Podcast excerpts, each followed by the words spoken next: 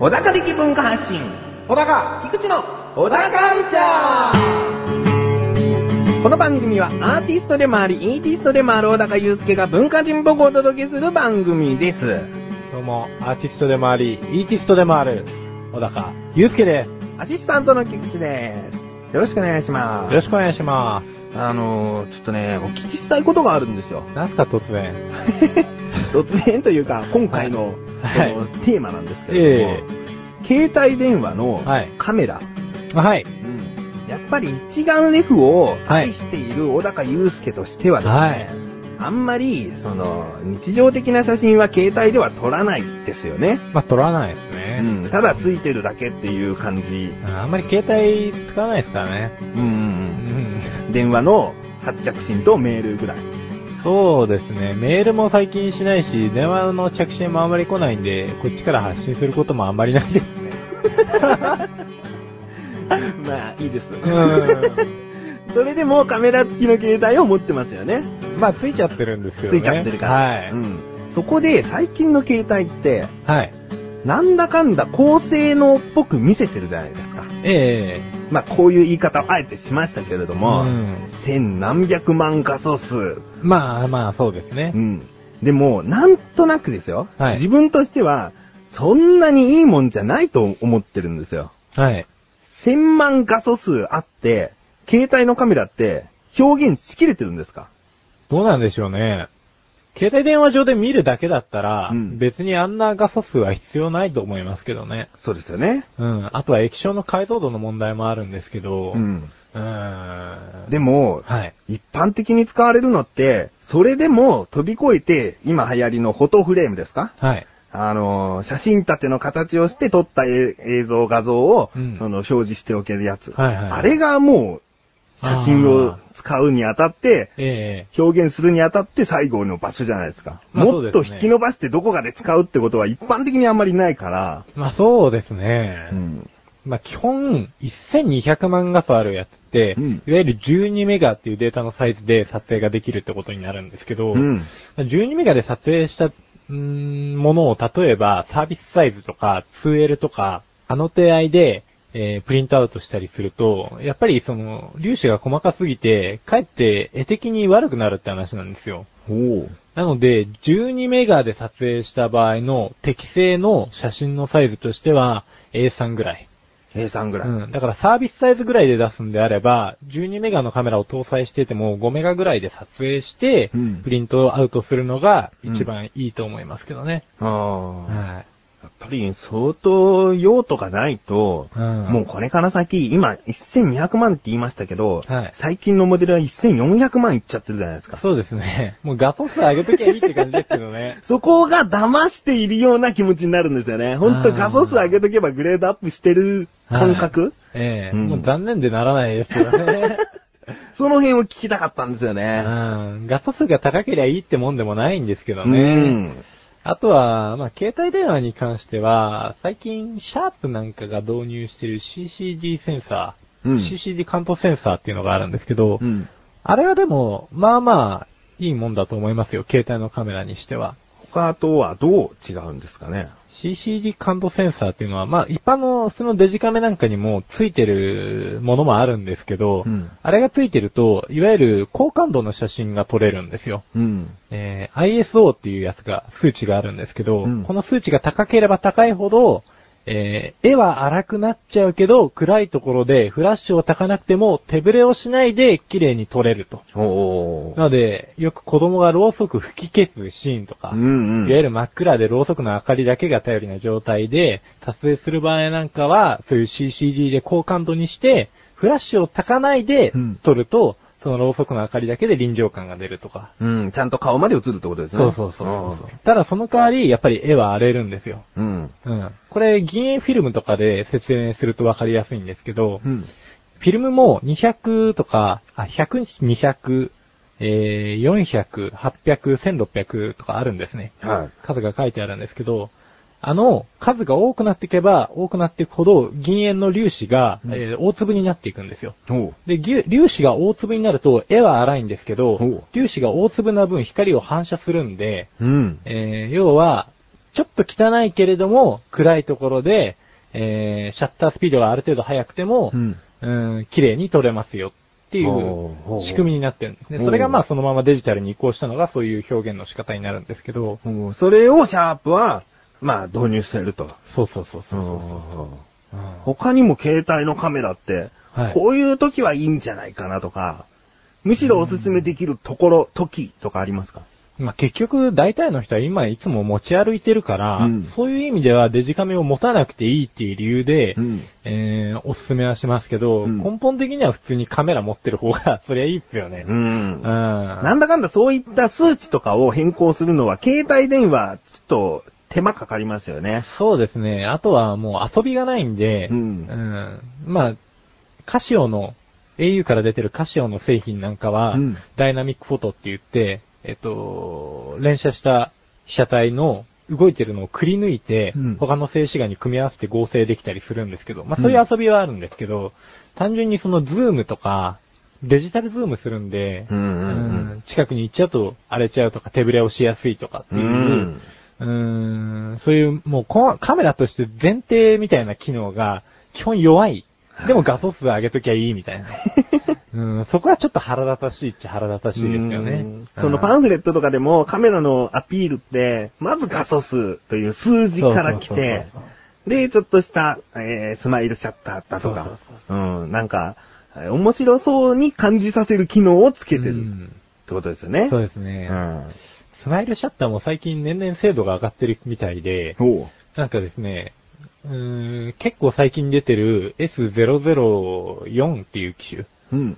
うん。あ、S003 だ。あれなんかは、あーかなり笑顔にならないとシャッターが落ちないようになってるやつ があるらしいんですよ。だから昔は結構、へーっていうのでも、バカ取れちゃうよとか、うんあったみたいなんで、うんまあそこを、うん、改良してみましたみたいなことみたいなんですけど ね。でも、うんえらい表情が少ない人っていますよ。笑顔作れない人いますよねって。翔さんとか、あれかもしれない。目が笑ってないっていう理由で、シャッター 落ちないかもしれない。ずっと70%ぐらいでね、スマイルのその数値が。 なかなかシャッター押せないんですあれ落ちねえぞ、つって。もっと目笑って、つってうんね。口角だけ上がっていくって いう。70%だなーって。ありそうだな。そういうの難しいですね。難しいですね。うんでも進んでますよ、それなりに。だからいつか、まあ、もっとより良いものが出てきたりするかもしれないですけど、おう。うんとりあえず今は、うん画素数だけ上がってる状態なんで、うん。だったらデジカメ買ってっていう、う。うんんの方がいいと思いますよ。ほううんそう。じゃあ、その、小高祐介予想として、はい。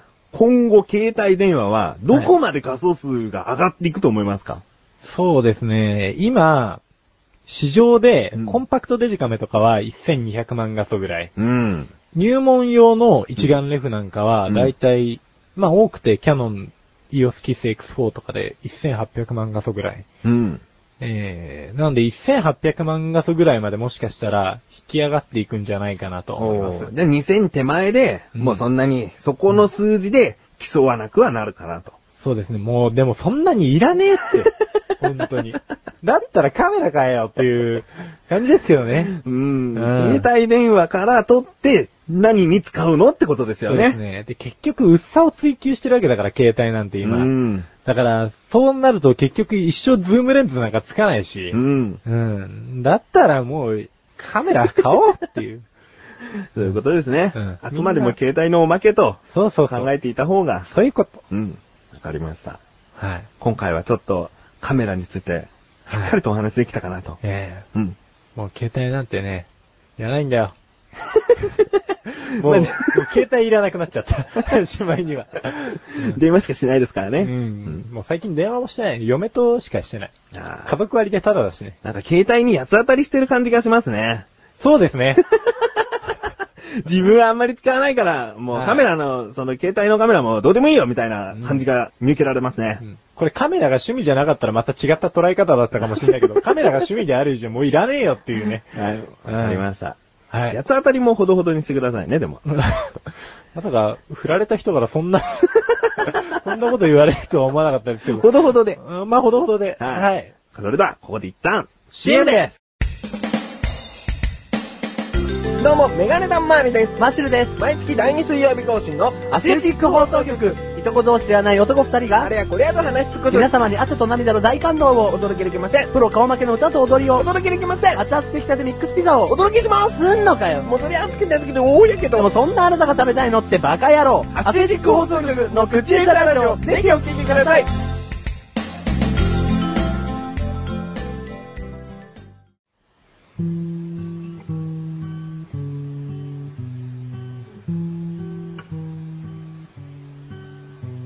小高郎の料理教室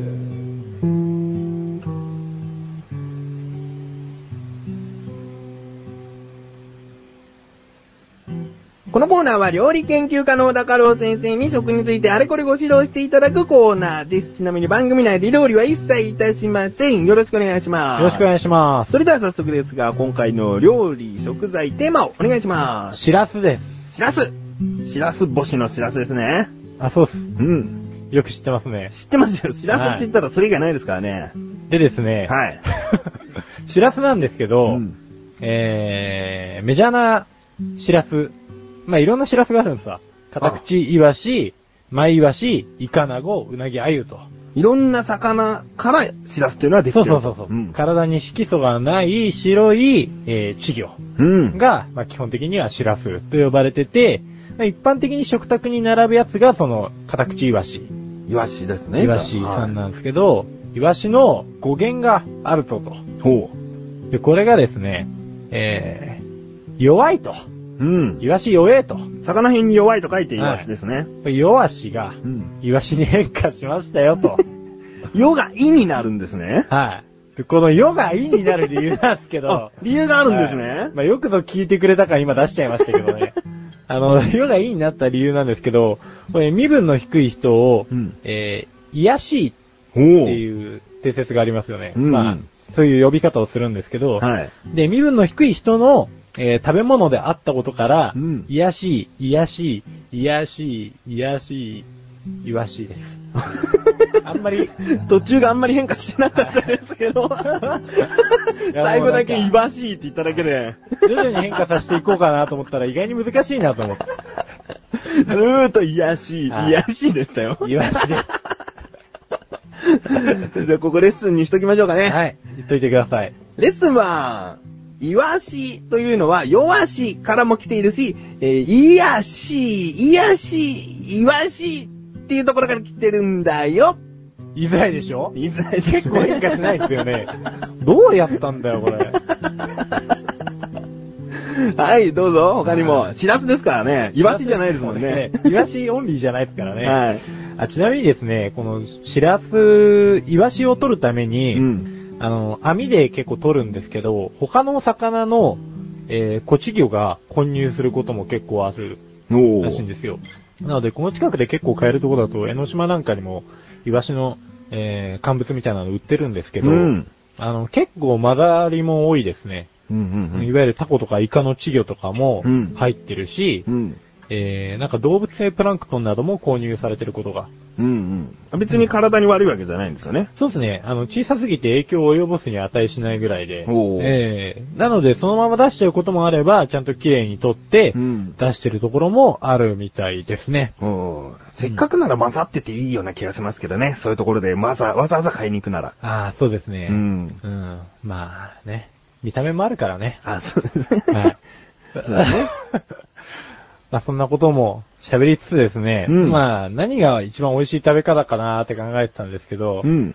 やっぱりですね、大根おろしにちょっと乗せて、醤油をピッてかけて、ご飯の上にすって乗せるのがうまいと。うん。うん。シンプルな食べ方ですねそう。ですね。まあこの話これ以上膨らまないんですけいや いやいやいや。ということは、ど。はい。えー先生的には、茹でたシラスの方が好きってことですか、そうですね。ちょっとくたっとなってる方が好きですね。あーはい。その方がなんか香りが豊満な気がしませんか口の中でふわっと広がるっていうか。うんうんううん。んうん。生シラスの方がちょっと貴重な気がして、はい。なんか、こっちの方が美味しいっていう人が多い気もしますもんね。そうですね。 茹でること前提でそっちの方がもしかしたらちゃんと美味しい旨味が出てるのかもしれないうです。ん。なんか、本当食について語らせたら右に出る者はいないよな。 出てください。右に出てってください。でですね、はいまあ生きたままのシラスをこう酢醤油などの調味料にくぐらせて食べる踊り食いってやつがあるらしいんですよ。ありますそれやね。りたいんですよね。おいいですね。はい。まあ僕はやりたいだけの話なんですけど。なんか食べたいだけ、やりたいだけみたいな話、2連発しましたけど、レッスン2にしますよ、そんなことしてる と。いいですよ。いいんですね。 では行きます。はい。レッスン 2! はい。先生は、シラスの上に大根おろしと醤油をかけたシンプルな食べ方が好きなんだよ。そして、生なら踊り食いがしてみたいんだよ。かわいいね。ですね。 かわいいです ね。レッスンなんですよね。レッスンですよ。こ。こ、勉強になるところなんですよね。そうですよ。はいもう要チェックですよ。はい。 はい。まあ、ちゃんとしたレッスン用の知識も書いてきましたよ。はい。うん。で、塩茹でして加工されてるものがほとんどなんですけど、うん。えー、水分の含有量の違いで、うん。えー基本的には区別されてるんですね。うんえー、つまり製品の呼び名がってことなんですけれども、えー基本的に水を85%含んでる状態のシラスが、釜揚げって呼ばれてます。おー。ええで、50%から60%に乾燥されたものが、シラス。干し。おー何でもかんでも、釜揚げしらす干しってことでもないんですね。そうでですね。ちなみに25%から35%まで、えー、水が乾燥させられているものが、うんせーの、じゃこちりめん。ああ、えー もうがっかりだよ。 すいません。うん。ちりめんから 言うべきでしたね。うん。なんか、ちらすとか、もう、いやズバッと行く、行くのかと思っなん て。か CM で以外のところで声揃えるとこめったにないから、今行こうと思ったんですよ、結構。ちりめんじゃこでしたね。ちりめんですね。はいまあ、ちりめんじゃことも、えー呼ばれてますよと、うんで。ちなみにこのちりめんの由来なんですけれども、えー、ごく小さな魚を平らに広げて、えー干した様子が、細かなシワを持つ絹織物のちりめんを広げたように見えることから、うん。ちりめんと呼ばれてるらしいと。おー。えちょっと、あのー、頭に入ってこなかったんで、聞き直しますね、後で。ーうん。 はい。じゃあ、その調子でレッスンにしてみようか。 レッスンはその1個前しかできないですね。あ、じゃあ、その一個前。じゃあ、レッスンう 3! ん。シラスは、釜揚げシラス、シラス干し、ちりめんじゃこと3段階に分かれるんだよ。その理由は、水分の保湿量によるよ。ですね。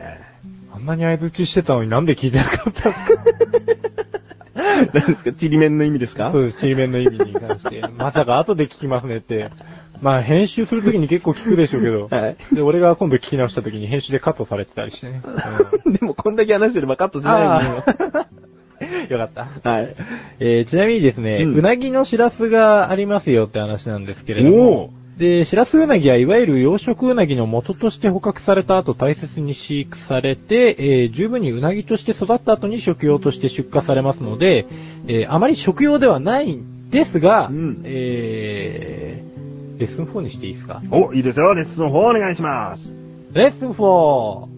スペインではアングーラスといい名物料理にもなってるよ。お、料理名ですか、もはういその食材の名前ですかそう、その食材を使ってアングーラスっていう料理になってるらしいんですけおうど、ちょっと調べたんですけど、写真とか出てこなかったんで、え っと、来てください。なんでそんな謎の料理を最後にレッスン4にしてるんですかた。だ、ただ、はせい、 い。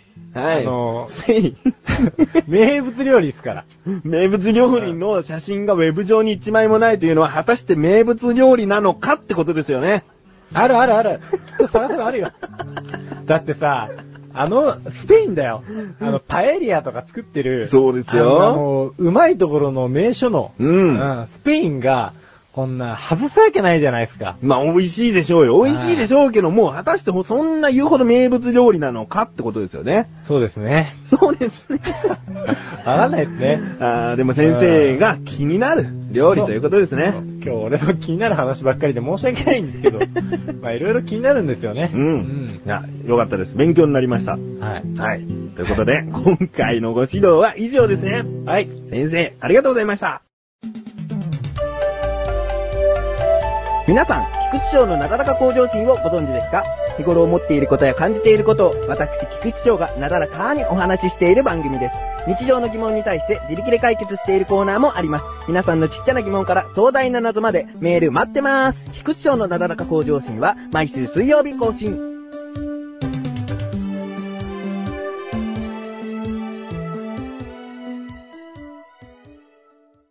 小高町レビューこのコーナーは小高祐介があらゆるジャンルの中から一押しな一品を選びレビューをかましていくコーナーです。それでは今回のジャンルをお願いします。音楽音楽では、えー作品名をお願いします。ユリイカ。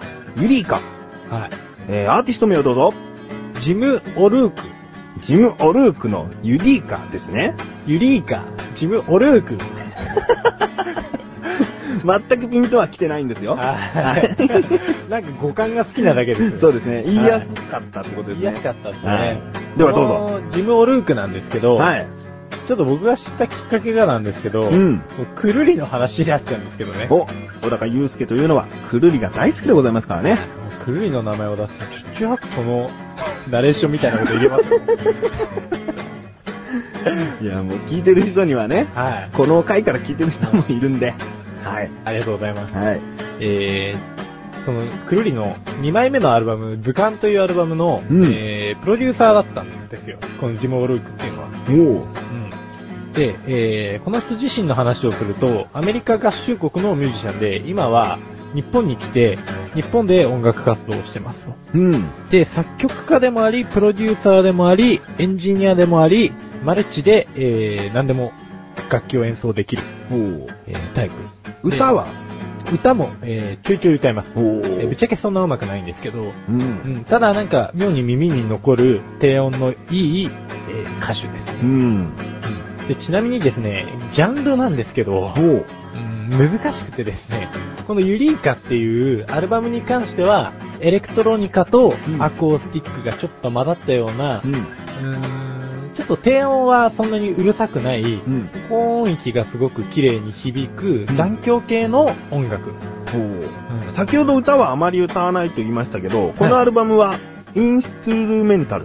インストロメンタルの曲もあるんですけれども、うん歌も入ってます、あね。入ってるのもあると。はいうんなので、そのぼんやりした声質の人なんですけど、ちょっと低音のノリのある。うん。なので、割とこう、この人の声が楽曲全体にちょっと質量を与えてるイメージうん。うん。ね。うん。で、まあ、他にも色々やってるんですけど、ジャズとかノイズミュージックとかいっぱい手広くやってる人なんですはが、いまあこのアルバム今回お勧めさせていただきますと。うん。で、まあなんでしょうね、この曲の一番のおすすめは、この表題曲のユリーカという、えー曲自身なんですけど、うん。えーこれ7曲目ぐらいに入ってるのかなちょっと、まあその辺に入っ てます。えーいいんですかそんな感じで。はい。あの、まあアルバム聴いてもらえればね、い何でもいいんで。好きな曲はご自分でってことを言いたいんですね。はいそうですね。うんあうまく殺しましたね。フォローしたけど、今まで結構ちゃんと曲名もおすすめしてたから。 今までの覆すことになってし まうんですけども、今回だけは。曲名自体は、はいあの、でもユリーカっていう曲ですから。はい。はい。で、あの、この曲なんですけれども、うん他の中に、うんこのアルバムに収録されてる他の曲に比べると、えー割と静かな曲です。終始。うん。うん、あ、嘘、終始じゃない。中盤ぐらいまで。はい。でですね、えー最初結構電子音のノイズ音がこう、ピーってなってるような音が、徐々にアコースティックギターと絡んでって、後半、えートランペットが入ってきて盛り上がっていくっていう、大雑把に乱暴に言うとこういう曲なんですけど、うん。なんて言うんですかね、まあ美しい曲なんですよ。はい。はい。長い曲なんですけれども、あのーちゃんと景色に当てはめて聴いてほしいんですね。うんえーおすすめの時刻夕方でございます。おまー。あ大体いい曲夕方に合っちゃうんだけど、この曲は特に、えー夕方に黄昏って、えーまあ失恋直後に聴いてもよし、うんなんかいい子だった日に聴いてもよし、うん。うん、なんか夕日が数十倍、えーいつもより切なく見えるよう になってる曲でございます。悲しい時さらに落ち込むような曲になってしまいそうですけれどうんも。まあでも落ち込みたい時は落ち込むしかないですから。うんもっと深そうそうそうくそう入り込んじゃった方がいい時もあダるメ。なところまで落ちてってね。うんまあそこから先は音楽の力じゃないですかうん。ら。うんまあ、あの、そういう曲です。おう。うん。わかりました。はい今回の星、いくつですか5つ ?5 つおなんか、しどろもどろなご紹介でしたけれども、はい。 5つ星だったんですね。五つ星なんですよ。おうだっていいんだもん。ね。聞いたらわかるって、本当に。でも今まで4つまではあったから、はいいろいろとあるのかなと思ったら、こちらも5つ星ということで。うんこれはもう五つ星。うん。もうズバッと、この、ジム・オルークさんのはい。魅力を一言言ってもらった方がいいですね。もう一声。なんて言うんでしょうね。僕の好きなアーティストみんな、あの、アルバムごとに作風が変わる人が多いんですけど、うん。うん、その中で1、2を争うぐらい好きなんで、おーー、なんて言えばいいのえ、この人の売りみたいなことですよね。うん。でももうそれ言うと結構1、2ぐらいに大好きなんです。でも十分なアピールになりますね。面白い面白い よなんか実験的音楽が面白いと。面白いそして小高もとても大好きなそうアーティストだから、そうということですね。そういうことはいわかりま した。そうわかりました。今回は、ジム・オルークさんのユリーカというアルバムをレビューしました。はい。以上、お仲間しレビューでした。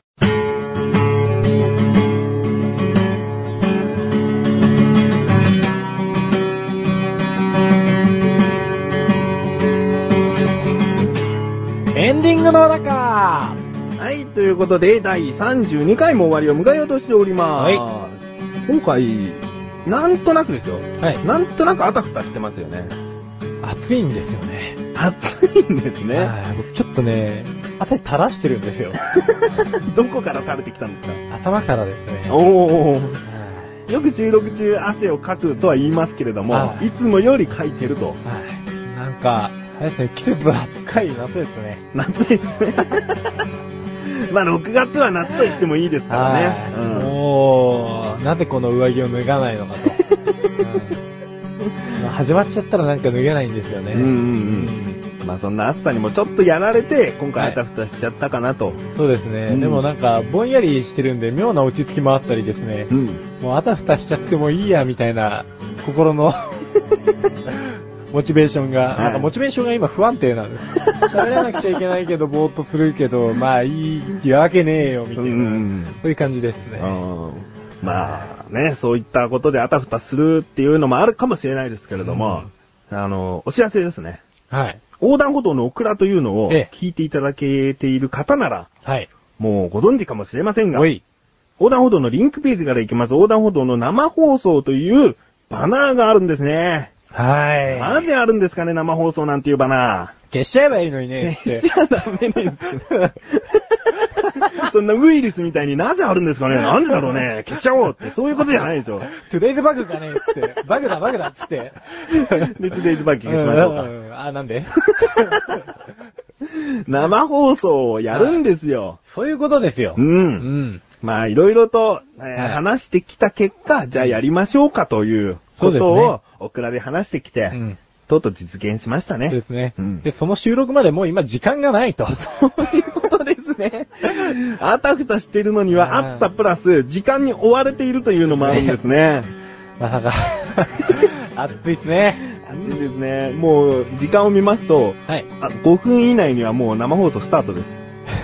やりましょう、早めに。それもこれも、はいちょっとだけお仕事がお忙しくて、えー、遅れてしまったということもあるんですかはねい。。そうですね。小高さん。うんう。んあせん。そして今回の内容もね、はい。含めて自分も謝りますよ。うん。せーので謝りますか、うん一緒に言えなかったから。